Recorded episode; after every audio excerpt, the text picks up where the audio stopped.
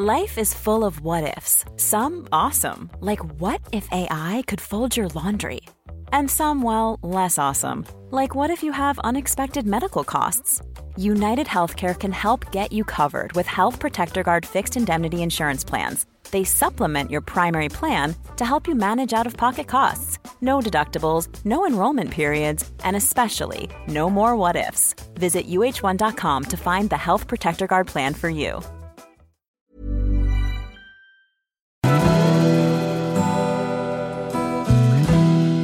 Välkommen till Stora relationsguiden.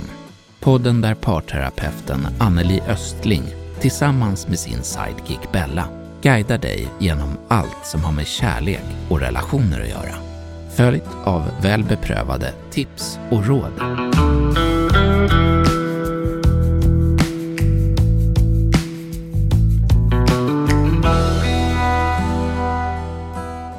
We were on a break.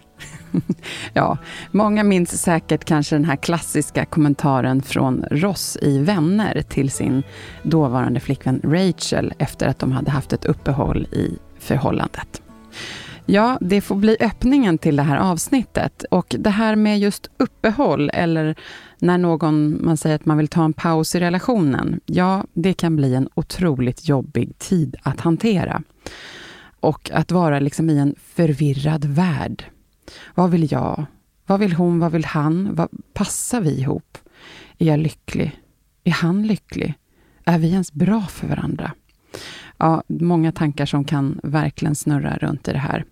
Och att vara den som inte valt det här uppehållet, ja, man kanske kan bli lite konstigt personlighetsförändrad till och med. Man kanske försöker bli någon som man tror att ens partner vill att man ska vara.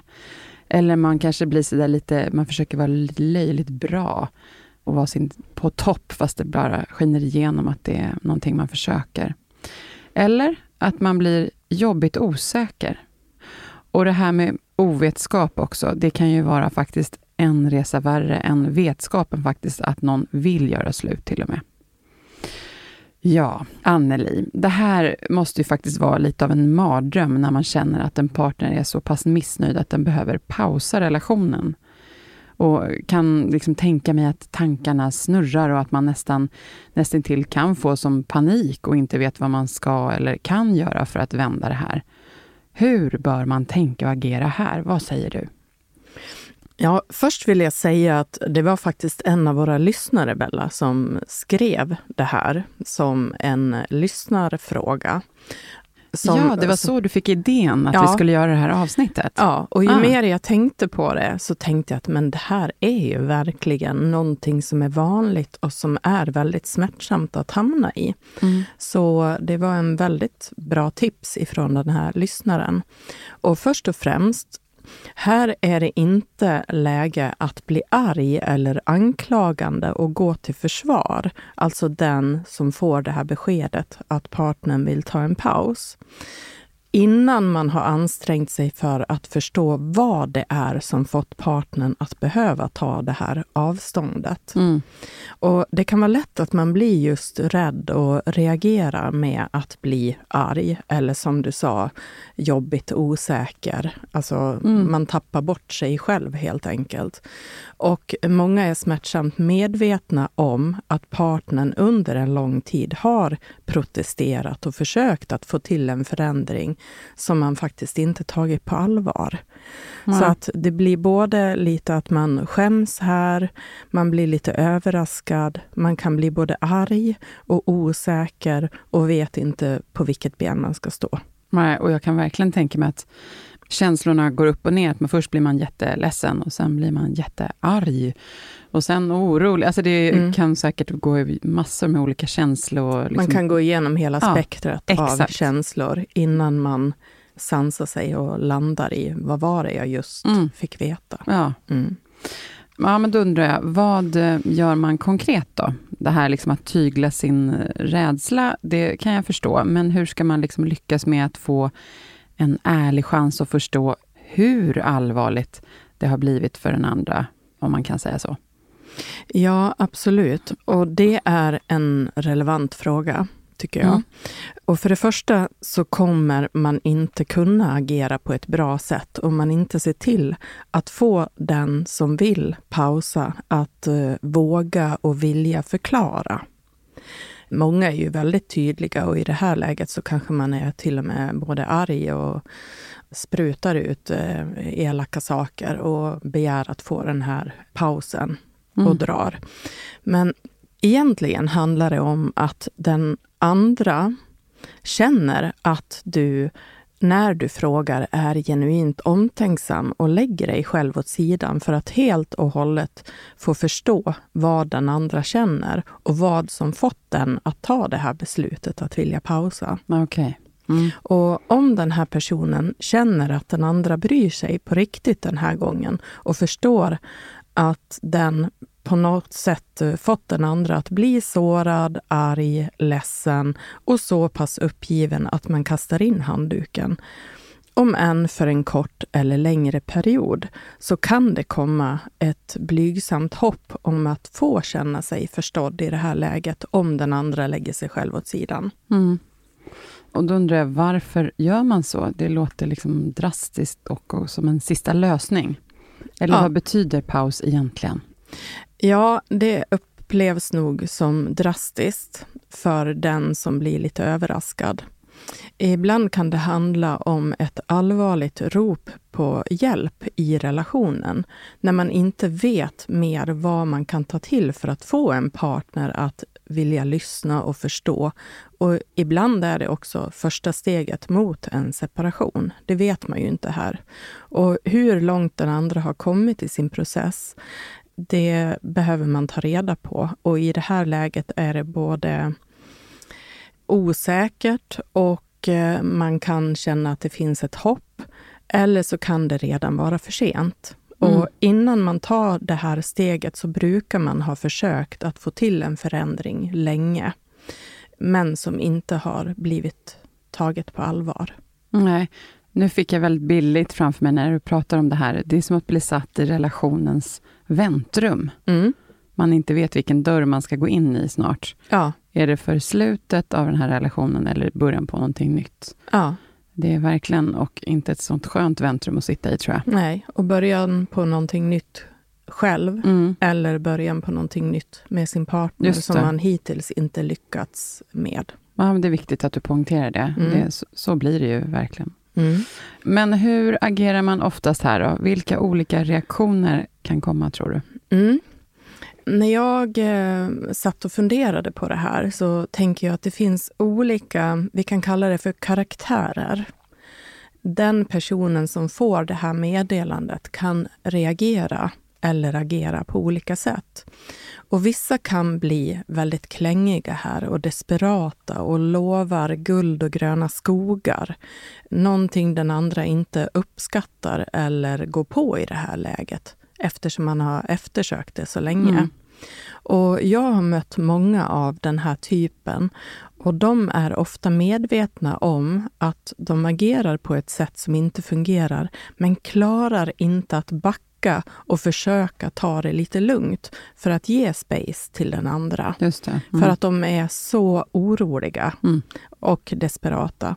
Och antingen kan de här personerna få en ny chans, men att de inte riktigt har förstått allvaret och se till att göra förändringen som krävs. Okej. Mm. Och de här personerna är heller inte tålmodiga. De blir ju desperata och kan få den andra att backa igen genom att de kräver ett snabbt beslut om att de ska satsa igen. Alltså, samtidigt som de är rädda att förlora den andra så vill de också få ett snabbt besked att du stannar väl med mig. Det kryper i kroppen Ja. på dem. Mm. Och annars så kan de hota med att eh, ja, men då går väl jag vidare och kan hasta ut på datingsajter eller se till att få med polarna på krogen. Eller, så att det är något obalanserat här Mm. i de här personerna som Ja. blir väldigt osäkra och eh, ena stunden lovar guld och gröna skogar, nästa stund då hotar de med att dra ut. Ja, och just det där med hota om olika saker, det låter ju lite väl destruktivt. Ja, Men det kanske också blir lätt så i den här situationen, tänker jag. ja, Men jag gissar ju, ja men de här andra sätten som du var inne på, jag gissar att det finns andra sätt som kanske är Ja, bättre eller sämre. Nej, men det, här, det här blir destruktivt, som Ja. du sa. Och de här personerna brukar jag få prata med länge för att övertyga dem om att det kommer inte att gå. Du behöver backa lite. Mm. Mm. Och en annan kategori kan bli rädd och fly och själv bli den som lämnar illa kvickt för att kunna säga till sig själv att man inte kan acceptera det här och inte har lust att övertala en person att stanna som gör på det här sättet. Man ger upp relationen helt enkelt av rädsla att själv behöva bli sårad och lämnad. Och liksom är, kan man säga att det är lite så här, nej jag går inte med på en paus, Nej, utan då är det slut. Ja, Lite så. ja men så kan det vara. Mm. Och eh, den här kategorin av personer kan också vara rädd för att själva bli lämnade. Då lämnar de hellre själv, så att de ser Mhm. till att det låter som att det är de som lämnar. Oj. Och självklart kommer den här personen att få ta itu med de här tankarna och känslorna i efterhand. Kanske till och med ångra sig. Men om man har agerat på det här sättet, kanske alltid i livet, att man liksom flyr, så är risken stor att den andra tappar än mer förtroende och känner att man aldrig kan få känna sig trygg och bli tagen på allvar med den här personen, som inte ens är beredd på att lyssna och vilja försöka förstå mig i den här situationen. Och den här personen kan också vara expert på att förtränga sina känslor, lägga dem åt sidan och stänga dörren helt enkelt, alltså den som flyr. Mm. Lite som en obstinat tonåring kanske. En ren flykt från jobbiga saker. Mm.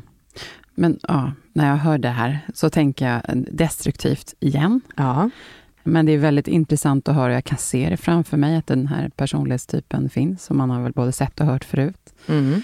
Men det är väl just det här när man hamnar i trängda situationer, så kan ju även kloka vuxna människor göra barnsliga grejer. Det vet man ju. Mm. Men jag gissar att de flesta förstår att det kanske ändå inte är det smartaste sättet att agera på. Mm. Men ibland så styr väl inte hjärnan främst i sådana här lägen.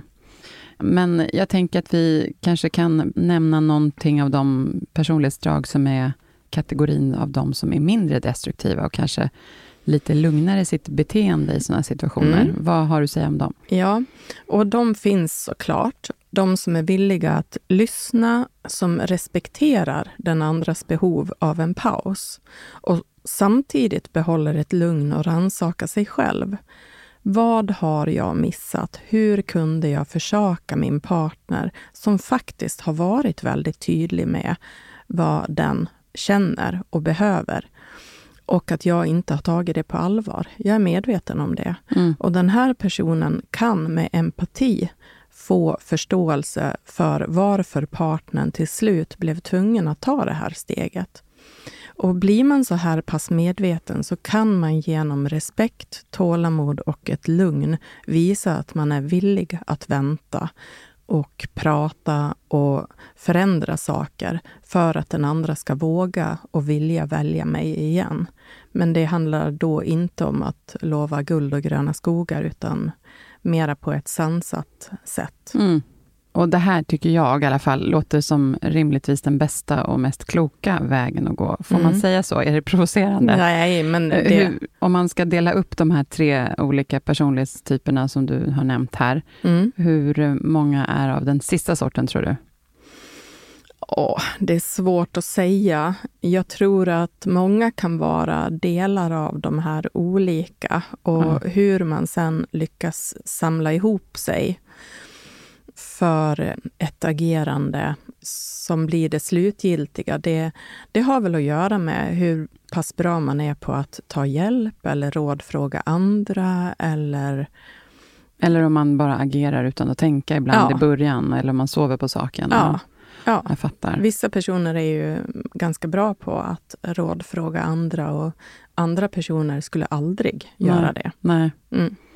Ja, nej men eh, jag tänker det här destruktiva, är att man förstår att det kan finnas och så, men det är ju, man har nog mer att vinna på längden, att om man vill återfå sin partner, att eh, köra den här lugnare stilen Mm.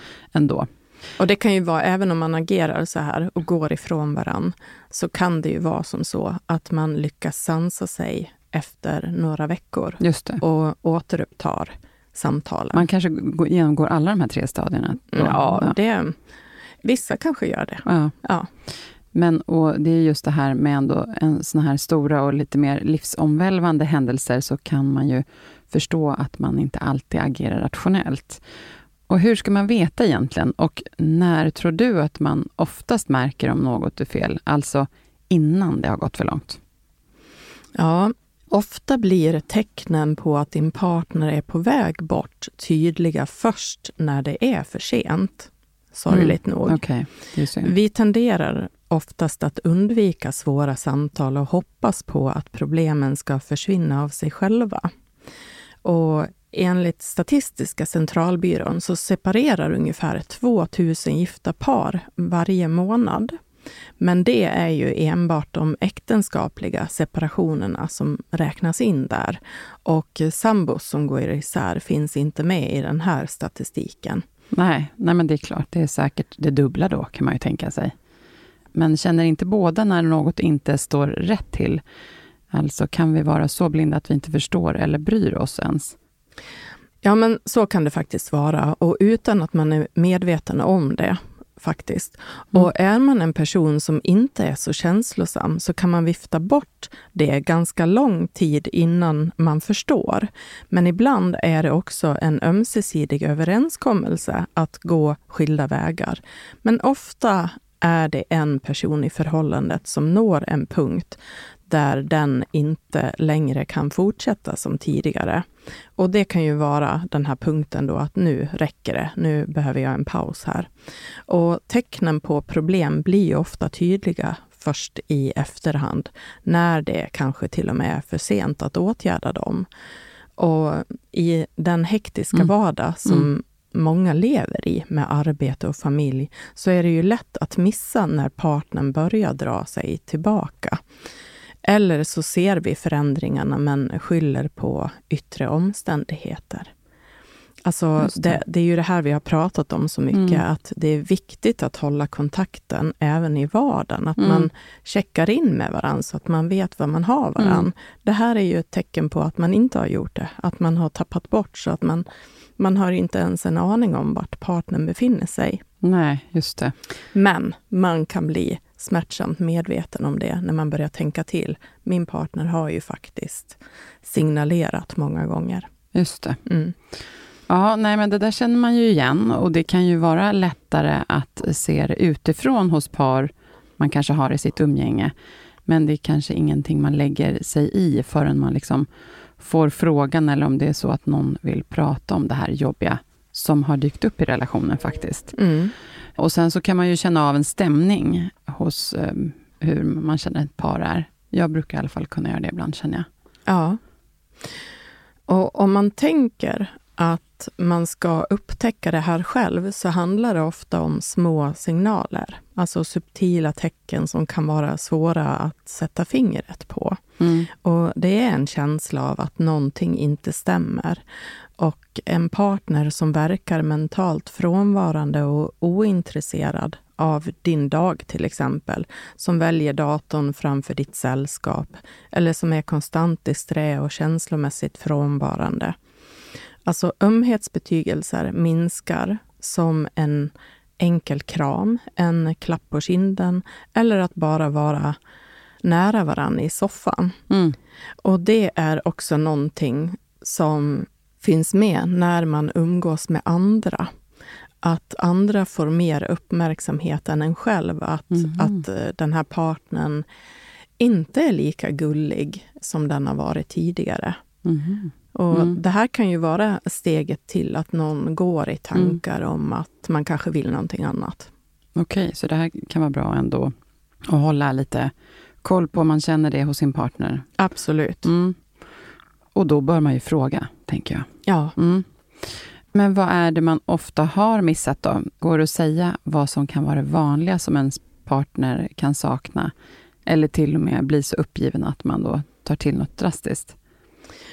Ja, det är svårt att säga exakt, för det kan vara så olika. Och det finns såklart många anledningar till att man börjar tappa kärlek, hopp och tro på att kunna vara lycklig tillsammans och må bra och se en självklar framtid. Innan man hamnar där så kan det vara flera saker som upprepas och inte utvecklas åt rätt håll.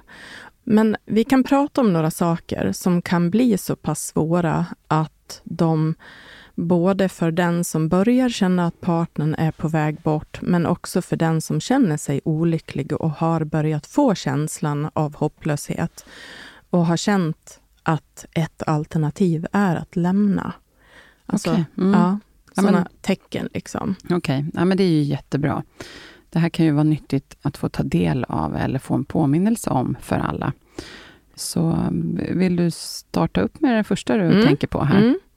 Ja, men din partner kan kännas frånvarande. Känslan är nästan att ni lever separata liv och din partner verkar inte så intresserad av vad du gör eller tycker. Och eh, den ställer sällan frågor om din dag eller dina tankar eller din lust för att göra någonting tillsammans. Och det kan vara datorn eller tvn eller jobbet eller kompisarna som får bli viktigare och mer prioriterade än stunderna med dig. Det här känns ju verkligen som en röd flagg på ja. en gång när du, när du tar upp ja, det här. Jag skulle inte missa det. Men man, är man rädd så kan man förtränga och liksom låtsas att det där inte finns. Ja. Ja, det är ju direkt dåligt om ja. det ska behöva gå så långt att man känner de här, det, från mm. båda håll egentligen kan man tycka. Mm. Och ett annat tecken är när eh, man märker att närheten har försvunnit, alltså de här små ömhetsbetygelserna som inte längre eh, finns. Och eh, du får sällan eller nästan aldrig, en spontan kram eller ett kärleksfullt leende. Mm. Och sexlivet kanske fortfarande finns kvar, men är också den enda gången ni är nära varann. Eller så har ni inte alls sex längre. Ja, just det, om det blir sådär pliktskyldigt att vi ska bara för att nu, för att det inte ska bli vi ska inte gå isär, utan vi ska bara se till att hålla det här upp, upprätthålla, ja. men det är inte lusten till det. Ja, och där kan mm. båda vara bra på att försöka hålla det här uppe för att man inte är redo för något beslut. Eller så kan det vara för att man är ängslig för att något är på gång. Så mm. man ser till att just det händer. Men de här andra delarna som du sa, ömhetsbetygelserna som du kallar det, med liksom en puss och kram och klapp mm. och lite sådär om man känner att det försvinner, för det är ändå det som är en av de stora skillnaderna på mm. vänner och den man lever med i en relation. Mm. Om det försvinner, det, så det är också så här, känner jag, röd flagg på en gång. Mm. Då är det så här, men nu har vi blivit vänner. Borde verkligen vara en tickande tidsfråga innan man tar upp varför det blivit så. Men jag tänker så här, Bella, det finns så mycket som kan hända i livet. Det kan till exempel vara att man har sjuka föräldrar eller någon god vän som har fått cancer eller något barn som har jobbigt i skolan. Eller att man har en extremt jobbig situation på jobbet. Mm. Och I början så går man ju inte på som partner och frågar då, du, vad är det som är felet? Utan man accepterar att det kanske är så ja, men... och att man backar undan lite. Mm. Men om det här sen fortsätter, då kan man ju hamna i problem. Jag förstår. Eh, men så det är svårt att veta innan ja. vad det beror på. Okej. Okay. Ja, för det där, allt det här som du nämnde är ju ändå rimligt att det är så ja. då. Stress, uh, ja. hormoner, depression ja. kan göra att man får mindre lust till närhet mm. och sex eller mm. små ömhetsbevis i mm. vardagen. För att man har tankarna någon annanstans. Mm.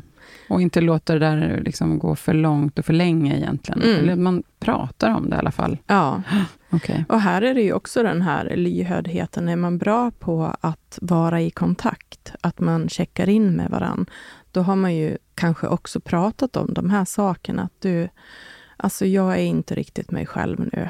Mm. Jag eh, känner mig stressad. Eller, och då vet den andra. Men om man inte har den kommunikationen med varandra, det är då det kan gå snett. Just det, mm. okej. Okay. Mm. Vad hade du mer? Ja, men om man slutar göra saker tillsammans, om man har gjort det tidigare, Kanske är familjen bara det gemensamma projektet och eh, samtalen blir att handla om praktiska saker. Men utöver det så gör man sällan någonting gemensamt, som man mm. kanske har gjort tidigare. Man börjar leva lite separata liv. Mm. Och när man märker att partnern verkar tycka att det är roligare eller mer intressant att göra andra saker på fritiden än att umgås med mig, så kan det vara ett tecken på att någonting är galet. Ja, jag blir ledsen när du säger sådär. Ja. Usch, vilken hemsk känsla att känna så. Mm.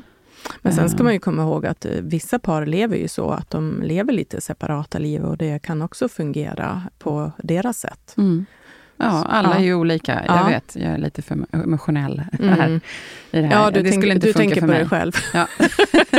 men nu ska vi tänka på alla här såklart. Eh, ja. Ja, men, men det... sen, sen, kan man ju märka om det också är mest irritation och bråk. Om mm. din partner blir sur och arg när du eh, tjatar om ert förhållande eller över vem som ska göra vad i det som ni har gemensamt, som familj eller hushåll och båda stör sig på varandra eller trippar på tå för att inte riskera ytterligare bråk. Om det är det som är fokuset, att man, man undviker varandra för att slippa jobbiga bråk. Mm.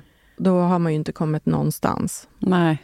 Då blir det varken någon lösning och grytan kokar. Mm. Ja. Och det nästan kan vara en ännu värre känsla att gå runt och känna att det är inte bra här, men ingen tar upp något. Då är det bättre att bara få ett riktigt bråk, en orkan som bara tar hand om allting och sen så lugnar ja. det sig efter, istället för att det bara en pyron. Mm. Ja. Okej. Okay. Och sen när man har slutat, när man inte kan prata om relationen och du känner dig orolig för din partners känslor, men når inte fram i samtalen. Antingen vill din partner inte prata om ert förhållande, eller så förnekar den sina känslor. Och du mår dåligt av att inte veta vad som är fel, men får heller inga svar. Nej.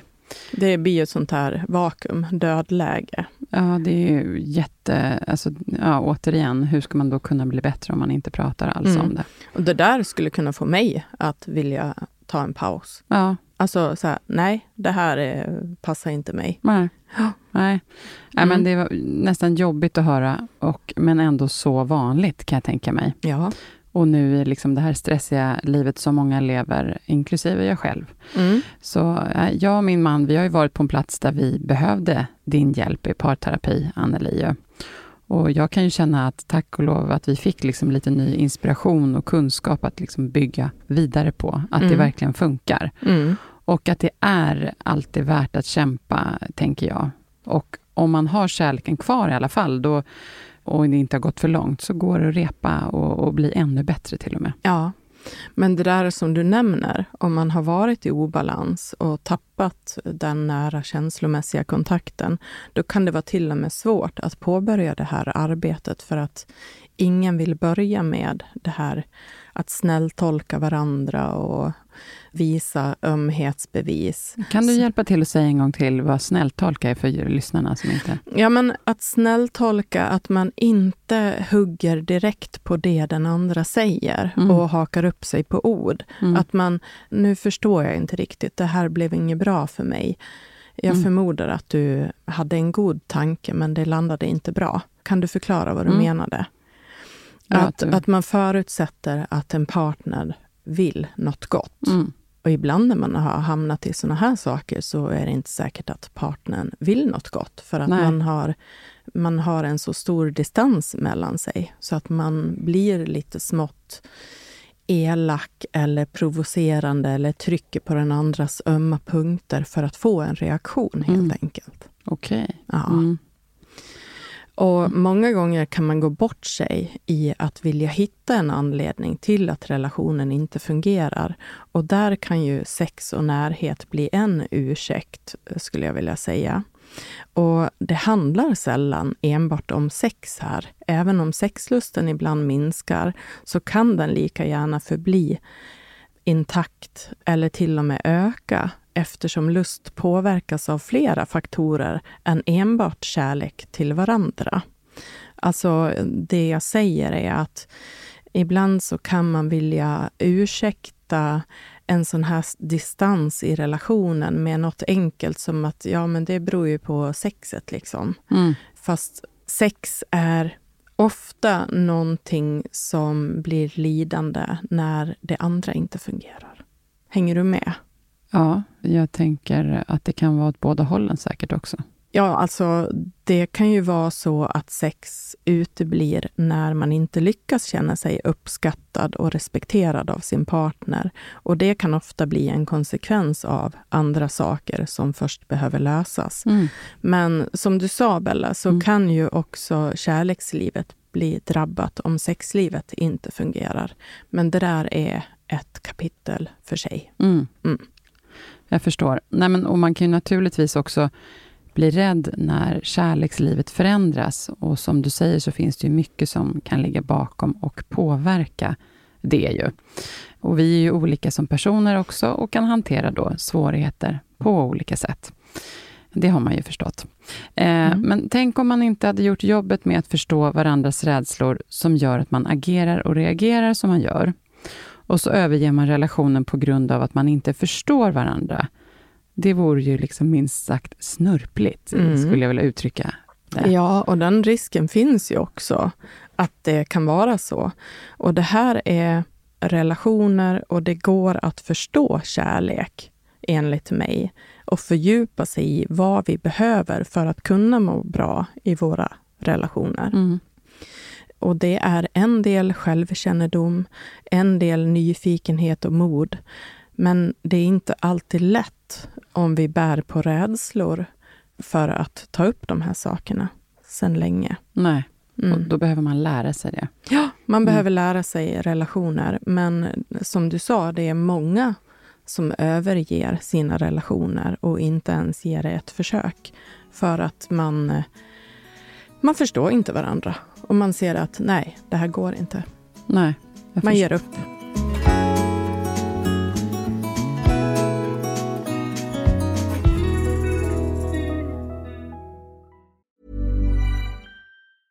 Hey, I'm Ryan Reynolds. Recently, I asked Mint Mobile's legal team if big wireless companies are allowed to raise prices due to inflation. They said yes. And then when I asked if raising prices technically violates those onerous two year contracts, they said, What the f are you talking about, you insane Hollywood ass?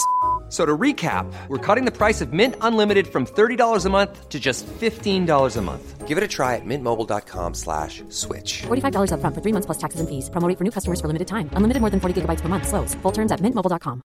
Cool fact a crocodile can't stick out its tongue. Also, you can get health insurance for a month or just under a year in some states. United Healthcare short term insurance plans, underwritten by Golden Rule Insurance Company, offer flexible, budget friendly coverage for you. Learn more at uh1.com. Men om man är tillsammans med en partner som inte riktigt förstår det här med kärlek och vad man behöver göra eh, för att må bra tillsammans. Och man då behöver ta upp det med sin partner, eh, vad kan hända då?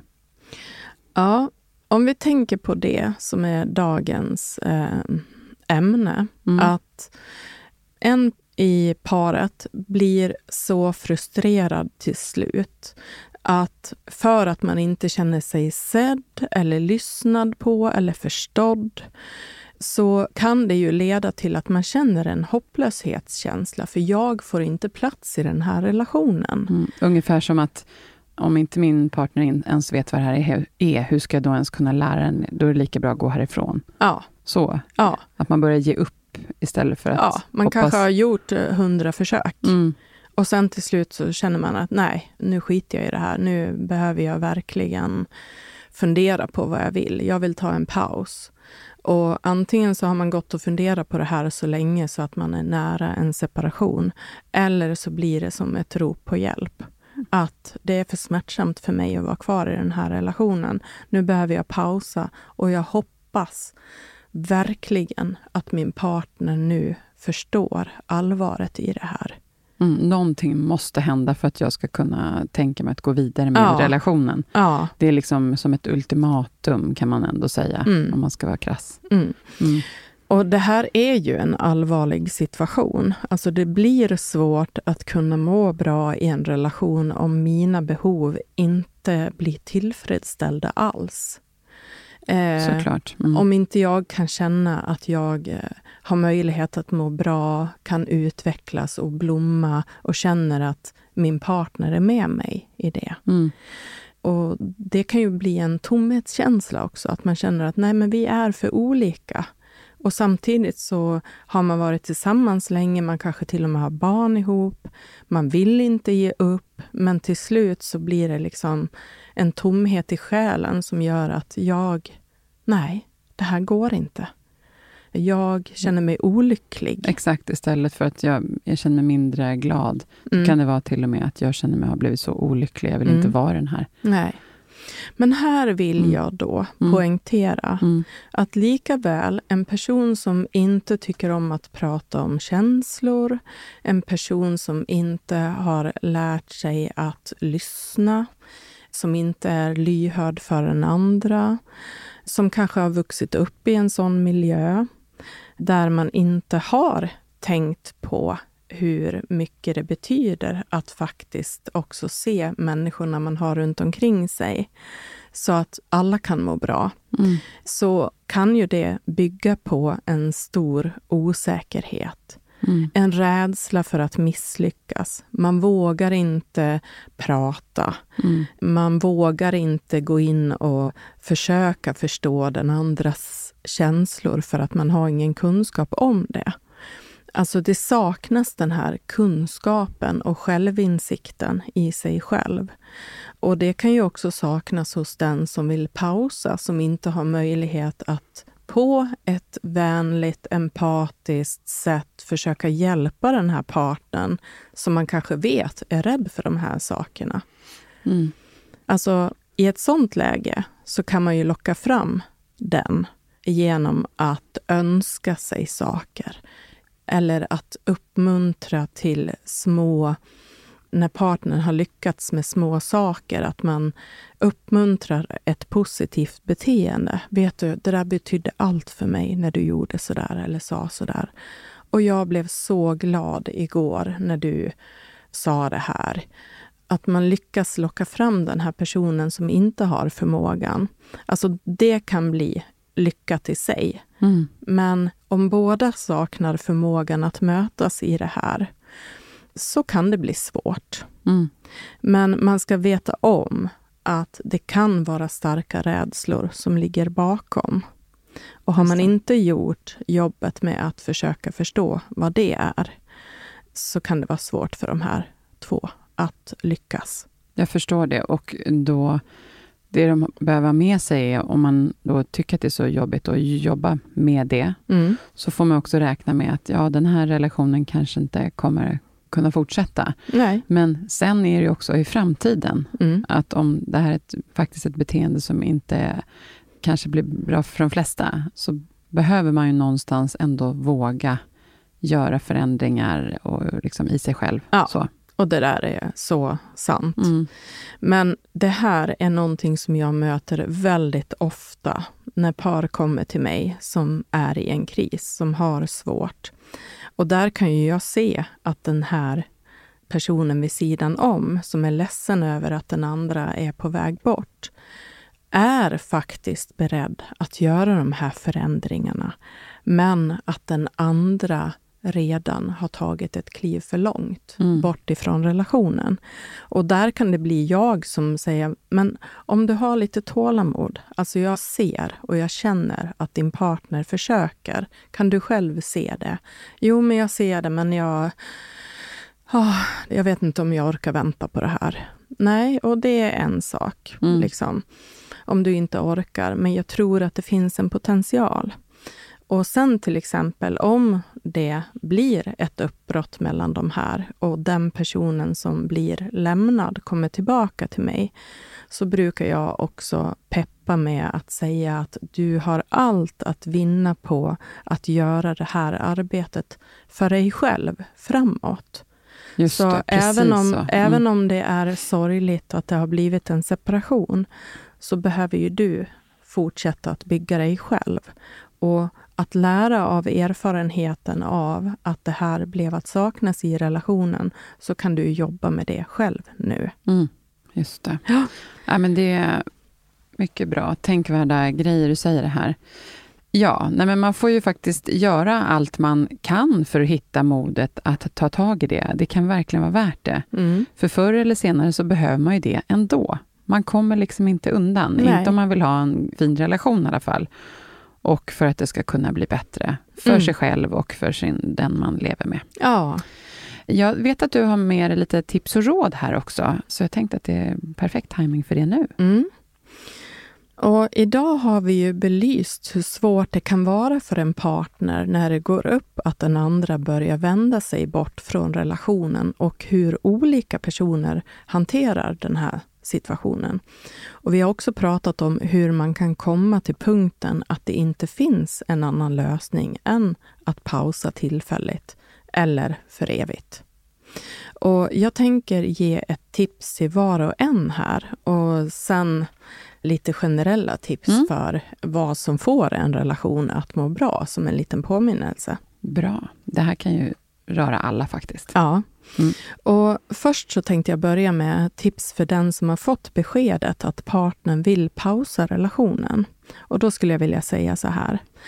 Det här kan komma som en överraskning, men också som en riktig kalldusch av att partnern till slut har fått nog efter många försök att uttrycka sina behov och önskningar och missnöje.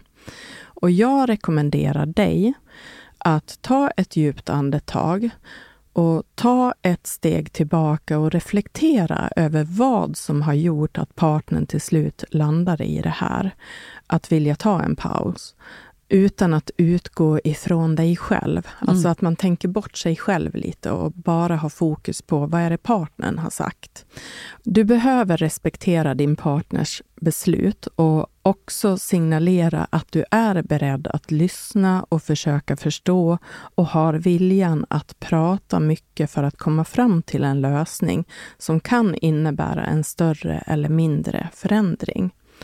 Och om du hjälper din partner att först bli trygg och lugn i att du finns där, samtidigt som du har det här tålamodet, så kan det bli bra. Och när din partner förstår att du menar det, så kommer ni båda framöver att kunna bli överens om hur ni ska vara mot varandra och leva framöver.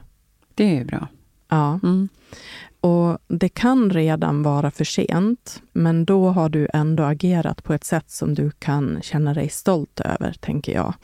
Men det kan också finnas en möjlighet att partnern kan tänka sig att stanna om du menar allvar med det du säger. Och jag skulle också vilja säga att lova inte mer än du kan hålla.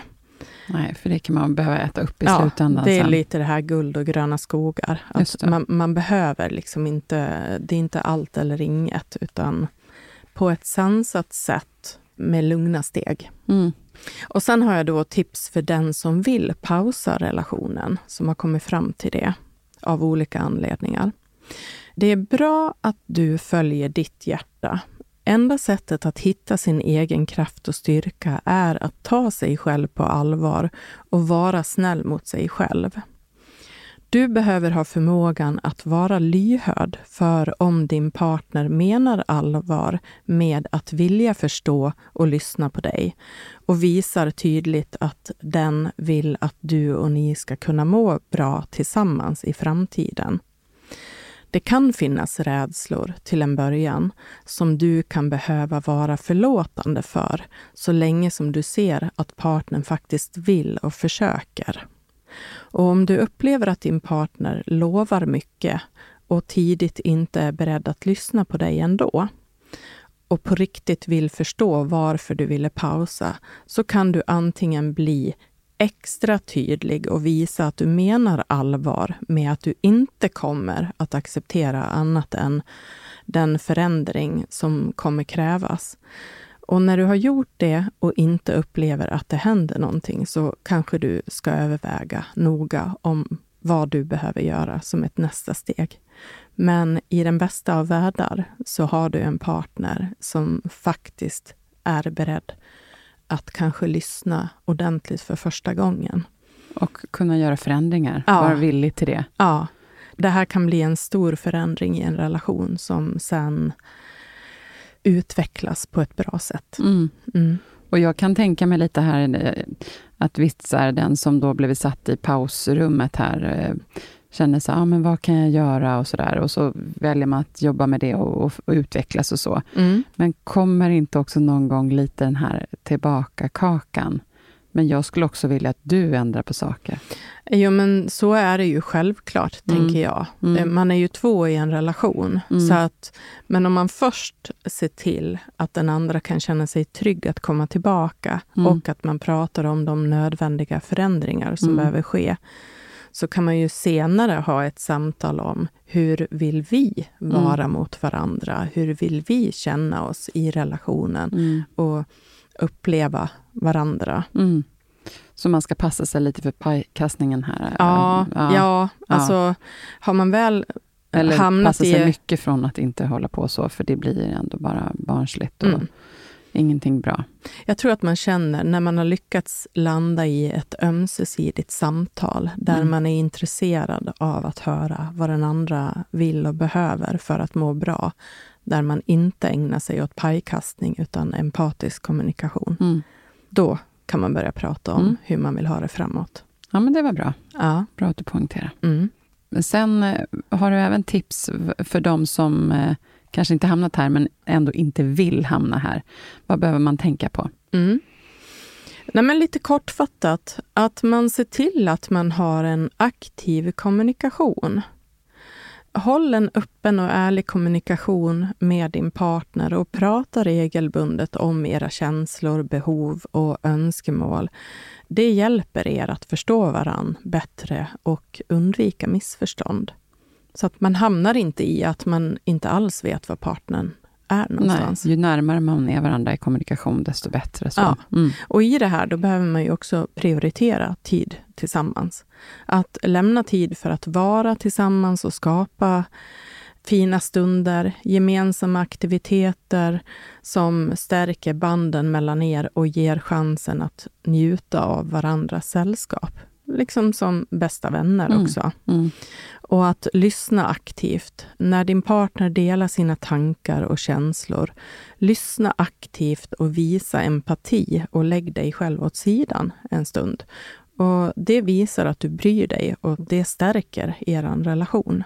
Alltså att Mm. lyssna är bland det finaste gåva vi kan ge Mm. en partner eller en vän eller ett barn. Och respekt och förståelse. Och respekt för varandras åsikter och ömsesidig förståelse är avgörande. Att arbeta tillsammans för att hitta gemensamma lösningar och kompromisser i konfliktsituationer. Mm. Att man vet att även om vi tycker olika så eh, kommer vi alltid att prioritera relationen. Det är inte ett hot. Utan det är snarare en möjlighet till utveckling. Ja, och att få vara den man är. Ja. Mm. Och sök professionell hjälp om ni stöter på svåra problem som ni inte kan lösa själva. Och tveka inte att eh, inse när ni inte klarar det här själva. En terapeut kan erbjuda vägledning och guidning och verktyg för att kanske börja tänka lite nytt som kan stärka relationen. Det blir lite ny energi i relationen. Ja, men Inspirerande man tar, man tar ju liksom enkelt. proffshjälp från någon som kan se ens relation ovanifrån. Ja, Och att man då till och med kan bli bättre än någonsin tillsammans. mm. Det är en jättehäftig känsla. ja, men de där små kickarna som man kan få Ja. just när man känner att så här, gud vad vi är bra tillsammans. Ja, Ja. Och sen tycker jag också att man ska tänka på sin egen utveckling. Alltså att utveckla sig själv. Det är jätteviktigt för en sund relation. Att arbeta på att vara den bästa versionen av sig själv och uppmuntra partnern till att göra detsamma. Mm. Det är ju två kapabla, självständiga personer som kan inspirera varandra eller som kan hjälpas åt. Precis, och det känns styrkan, utvecklande. styrkan tillsammans. Ja. Du kan hjälpa mig och jag kan hjälpa dig. Eller, Ja. Ja. Alltså tappar man bort sig själv och Mm. bara förlitar sig till sin partner, då blir man ju en blek kopia av den andra. Och det blir obalans i relationen. mm. Mm. Och uppskatta och uppmuntra, alltså visa uppskattning och uppmuntran gentemot din partner. Alltså små gester av kärlek och stöd kan göra en stor skillnad. Och uppmuntra positivt beteende. Mm. Alltså sånt där som man, om man inte har gjort det innan så kan det kännas så här, men gud vad larvigt och daltigt liksom. Men, men det är så himla gott att få just en sån här kommentar. Gud vad jag blev glad igår när du sa så där till mig. Mm. Alltså, det betydde allt. Det är ju verkligen, det kostar ingenting. Det kostar ingenting. Och det lilla, lilla ger så mycket. Ja, ja. och det skapar också kulturen hemma. Mm. Eh, Bra mening. Ja, jag hade... Den ska jag ta med mig. Den skapar kulturen hemma. Ja. Ja, just det. Hur vi, och hur vi tycker man ska vara mot varandra. Ja, mm. och rent konkret så är det här också vanligt att jag säger till mina par som har varit i en kris, när vi har kommit över krisen och börjar bygga igen, mm. när de börjar känna sig lite glada och nyfikna och inspirerade att göra bra, mm. så brukar jag ta såna här exempel. Och det kan vara så här, ja, nej men så där säger vi aldrig till varandra. Nej. nej men du märker vad som händer när du säger så. Mm. Och eh, Ja, men det är den här lilla guldkanten på tillvaron som man faktiskt kan skapa. Ja, och, eh. och att alltid bli påmind om det här. Det är hur många gånger man än kan bli det. Jag ja. sitter just nu och känner just jag måste komma på att jag ska höra av mig till min man om en grej och säga att gud, jag skulle bara vilja bekräfta det här, att jag tycker att, du vet, sådär. Ja. Ja. Eller säga till dig att jag tänkte så här om det här och vad bra att du, du vet så. Mm. Och du mår ju ganska bra i din mage när du tänker sådana tankar. Ja, jag känner att jag att får inte glömma det här. När vi är klara här, då ska jag ja. höra av mig till honom. Ja, ge något positivt. Ja. Vara lite snäll, vara lite omtänksam. Mm. Och sen att vara flexibel, att vara öppen för förändringar och anpassning. Alltså hela livet förändras och det är viktigt att vara flexibel och se till att eh, ja, men vi förändras som personer. Vi kanske byter jobb, vi kanske byter bostad, barnen blir äldre.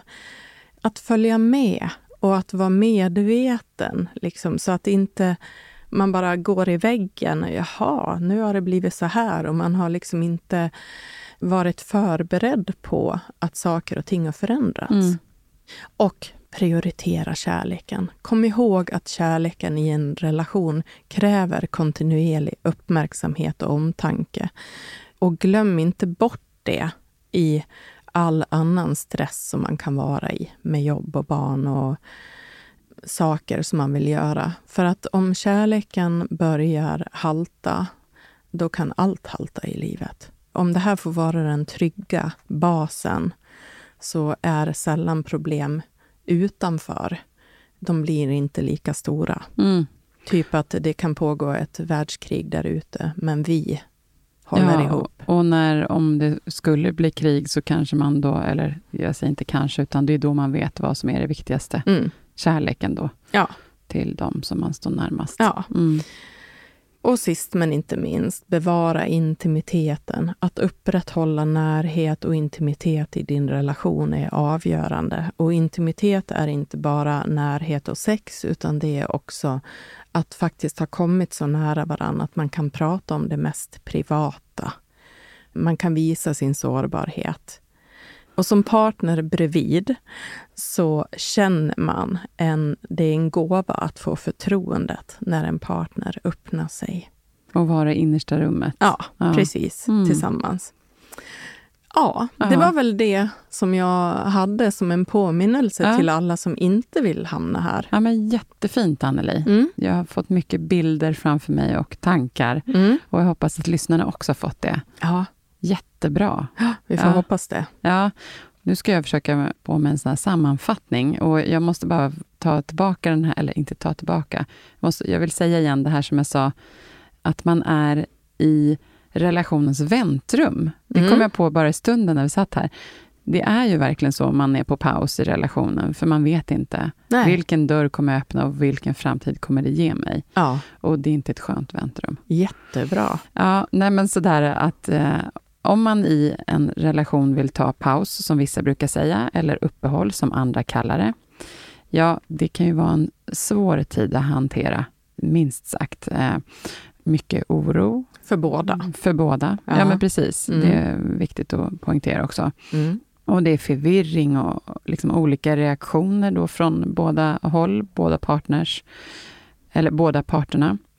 Och man är med om att ens kanske partner då vill ta en paus, så behöver man försöka förstå just då varför det här händer. Och då behöver man vara både inlyssnande, respektfull och omtänksam gentemot sin partner. Mm. Och vad behöver man göra för att förebygga att förhoppningsvis slippa hamna här eller att hitta tillbaka till varandra också, kan man ju faktiskt säga. Det är det här då att ha, vi har ju sagt alldeles nyligen, men ändå, aktiv kommunikation, prioritering av tid tillsammans, lyssna aktivt, respekt och förståelse, uppskattning och uppmuntran, flexibilitet och bevarande intimitet, allt det där liksom. Och kom också ihåg att inte ignorera problem för att hoppas på det bästa, utan istället ta upp de bekymmer som dyker upp med sin partner i tid också. Mm. Och då, sök professionell hjälp om det behövs. Mm. Var inte rädd för det. Det kan vara, vara hela skillnaden. Mm. Jag skulle vilja lägga till en sak också. Ja. Och det här att ta upp problem. Bara när du säger det så känner jag så här, oj, vad många som, öh, hur ska man göra det? Men att använda ett jag-budskap, att jag upplever just nu, eller nu känner jag, kan du hjälpa mig att förstå? Det här känns konstigt för mig. Jag behöver din hjälp.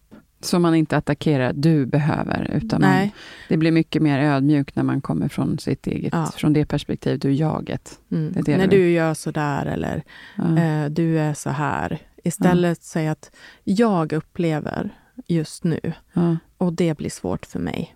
Ja, men också en jag upplever, det är också skillnaden där. När man säger upplever istället för så här, jag tycker att du. Ja, det absolut. blir hårdare. Ja, Mm. Okej, ja, men Mm. nu kommer in lite tips här igen. Ja. Jag var ju nästan klar. Jag, det jag skulle vilja säga slutligen är väl just det här att kärlek och relationer behöver helt enkelt kontinuerligt arbete och uppmärksamhet för att kunna blomstra. Ja. Typ så. Ja. Mm. Mm. Ja, nej, men då var vi klara för idag. Ja. Så vi säger tack till alla lyssnare. Vi hoppas att alla ni som är i det här, eller inte vill hamna här, eller lyssnar ändå, har fått med er någonting här på vägen. Jag ska, efter vi har avslutat, ringa till min man. ja. Gör du det? Ja. Och jag ska iväg och fira femårsdag med min Ja, partner idag. ja men vad härligt. Ja. Gud, grattis. Mm. Ja. Och vi säger också tack till Jens som är vår producent och klippare här från Stray Dog Studios. Och eh, Anneli som alltid så himla värdefullt och bra med alla dina råd och all din kunskap. Tack, vi hörs nästa vecka igen. ja, tack själv Bella.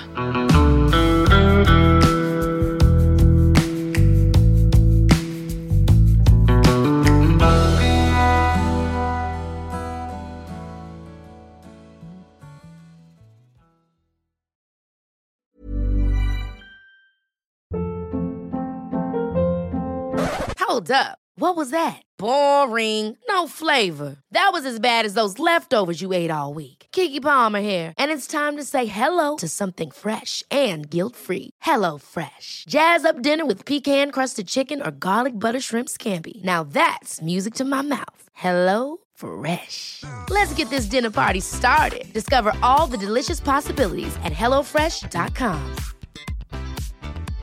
Imagine the softest sheets you've ever felt. Now imagine them getting even softer over time. That's what you'll feel with Bowl and Branch's organic cotton sheets. In a recent customer survey, 96% replied that Bowl and Branch sheets get softer with every wash. Start getting your best night's sleep in these sheets that get softer and softer for years to come. Try their sheets with a 30-night guarantee. Plus, get 15% off your first order at bowlandbranch.com. Code BUTTERY. Exclusions apply. See site for details.